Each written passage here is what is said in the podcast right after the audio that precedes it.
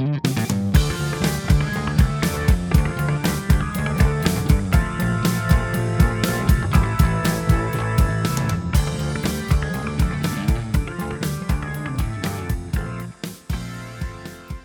Приветствуем всех на волнах подкастов «Вечерняя и беда». Сегодня у нас в эфире рубрика «Финансовые махинации» и рядом со мной виртуально находится ее бессменный ведущий, инвестиционный аналитик госкорпорации «Ростех» Ярослав Малиновский. Ярослав, приветствую тебя и какую махинацию мы будем разбирать сегодня? Добрый день, Роман. Добрый день, уважаемые слушатели. Сегодня мы с вами рассмотрим такую интересную тему, как брокеры-мошенники – наверное, не секрет, что многие из нас, или не многие, но тем не менее некоторые, занимаются инвестициями или, может, даже торговлей на фондовых рынках, покупают и продают различные финансовые активы, акции, облигации, какие-то, может быть, более экзотические инструменты. И в этом деле нелегком, как правило, не обходится без брокеров. Для тех, кто почему-то этого не знает, кто такой брокер? Брокер – это, строго говоря, тот некий посредник, у которого мы можем открыть счет, с которым мы можем торговать на бирже. Да, мы не можем с нашей карты Сбера зайти на любую биржу и начать покупать и продавать акции. Это невозможно технически. Поэтому для этого есть специальный институт, который называется брокер. Мы открываем там счет и с него уже занимаемся торговлей на фондовом рынке. В принципе, все понятно.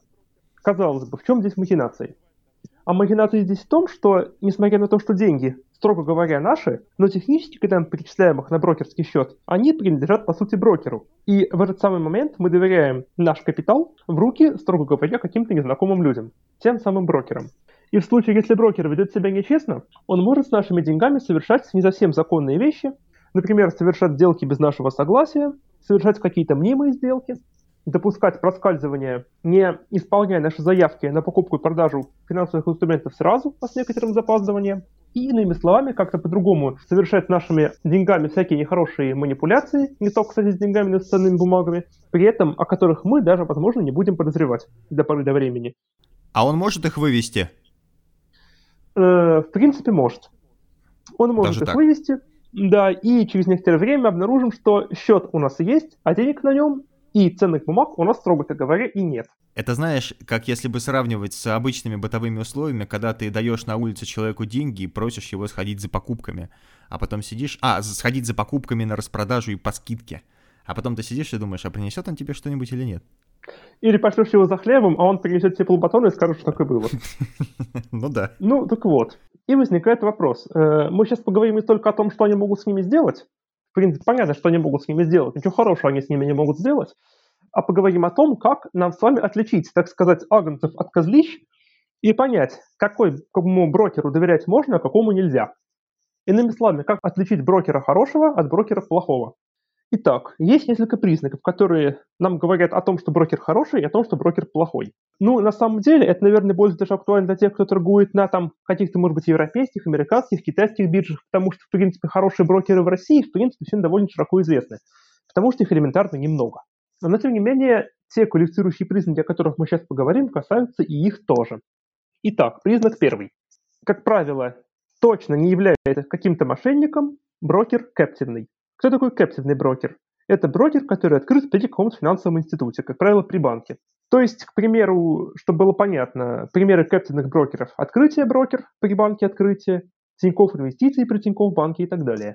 То есть, если мы видим, что брокер реально относится к какой-то банковской группе, то, скорее всего, это брокер хороший и, по крайней мере, честный. Просто потому, что банк не будет рисковать своей репутацией и э, держать под своим брендом мусорного брокера. Да, бывают брокеры, которые маскируются под качественных брокеров, но их тоже достаточно легко отличить. Как правило, у этих брокеров не совпадают с настоящими брокерами ИНН, у этих брокеров могут быть отличия в логотипах и так далее. Если вам какой-то незнакомый гражданин кидает на почту письмо просим пройти на сайт нашего брокера, и там попадается этот самый странный сайт, который напоминает своим дизайном нормального брокера, то, скорее всего, что-то здесь не так. Скорее всего, вы попали на ложный сайт, который хочет просто украсть у вас деньги. Поэтому всегда тщательно, во-первых, смотрите, по каким ссылкам вы переходите, и даже если видите знакомую символику, не торопитесь и еще раз перепроверить, тот ли это брокер, о котором вы слышали и в котором вы уверены. Итак, первый признак – это кэптивность, то есть отношение брокера к банку. Второй признак хорошего брокера – это его, скажем так, история. То есть, если брокер торгует на рынке, допустим, лет там 5-10, бывает даже, что и 15. Ну, у нас считается уже большим сроком, а в Европах там бывают и брокеры с 30-летним стажем. по сути. То есть, если у брокера за плечами, то есть, если у брокера за плечами есть хорошая история, если у него есть хорошая репутация, уверенная на рынке, то, в общем-то, скорее всего, этому брокеру доверять можно. Теперь, что касается плохих брокеров. По каким признакам можно понять, что перед вами мошенник? Первое.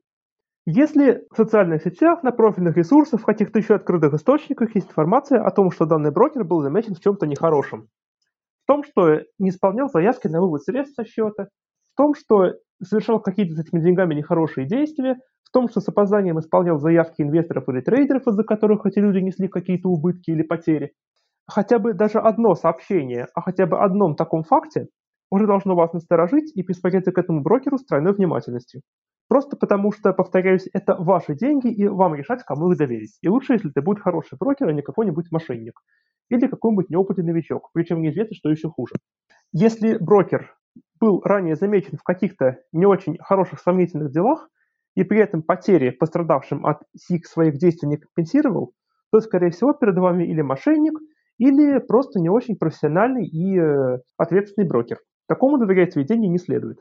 Признак плохого брокера номер два. Он явно и нагло маскируется под какого-то открытого и хорошо известного брокера. К примеру, все мы, наверное, знаем, или большинство из вас знает, открытие брокер. А теперь представим, что к вам обращается с предложением открыть у него счет не открытие брокер, а открытие брокер. То есть суть в чем? Название похоже по степени смешения, может даже похожая цветографическая схема дизайна, похожий логотип, но брокер-то не тот.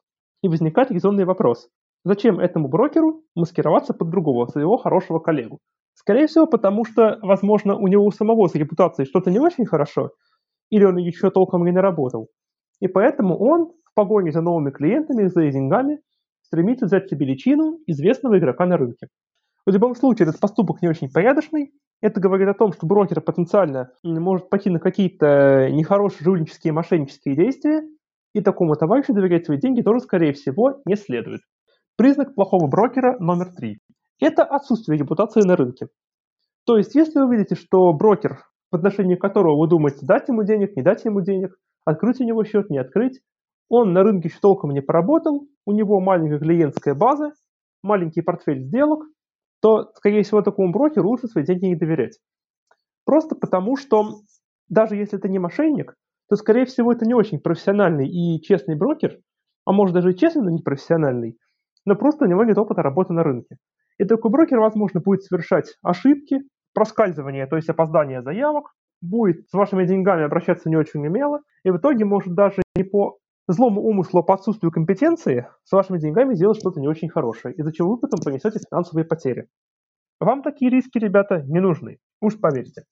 И, наконец, последний, четвертый признак плохого брокера – это слишком хорошие условия по отношению к другим брокерам. Рынок брокеров очень конкурентный, условия там плюс-минус одинаковые, поэтому если вы видите, что какой-то брокер предлагает по своим услугам очень низкие комиссии, то относиться к нему нужно примерно так же, как и к банку, который предлагает вам доходность по вкладу 20% годовых. То есть, конечно, хорошо, 20% по вкладу это замечательно, но, ребят, давайте как-то без меня, да?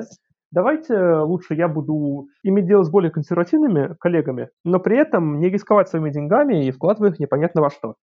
Так же и здесь. Если вы видите, что брокер слишком уж явно свои услуги и свои условия для вас улучшает, то задумайтесь. Скорее всего, это просто замануха, чтобы вы отнесли свои деньги к этому брокеру, для того, чтобы их потом уже вам никогда не увидеть. Брокер, скорее всего, их увидит откуда-то, там, не знаю, с Кипра, с Карибских островов, с Тихого океана, откуда-то еще, но не вы. Ну, поверьте, не вы. Поэтому таким слишком клиентоориентированным брокерам я бы тоже не сильно доверял назовем это так. Что ж, мы с вами озвучили основные признаки хороших и плохих брокеров. Надеюсь, что вы теперь сможете отличить агнца от козлища, не отнести свои деньги мошеннику или непрофессионалу и не нарваться на чьи-то недобросовестные действия со своими деньгами. Как правильно отличить агнца от козлища, это, наверное, и будет дополнено названием сегодняшнего подкаста – Спасибо тебе большое, Ярослав, за рекомендацию. Будем надеяться, что нашим слушателям они пригодятся и они не совершат ошибок по выбору брокеров. Спасибо большое, что пришел к нам в эфир. Спасибо вам, уважаемые слушатели. До новых встреч в будущих выпусках «Вечерняя Эбида». Всем до свидания. До новых встреч.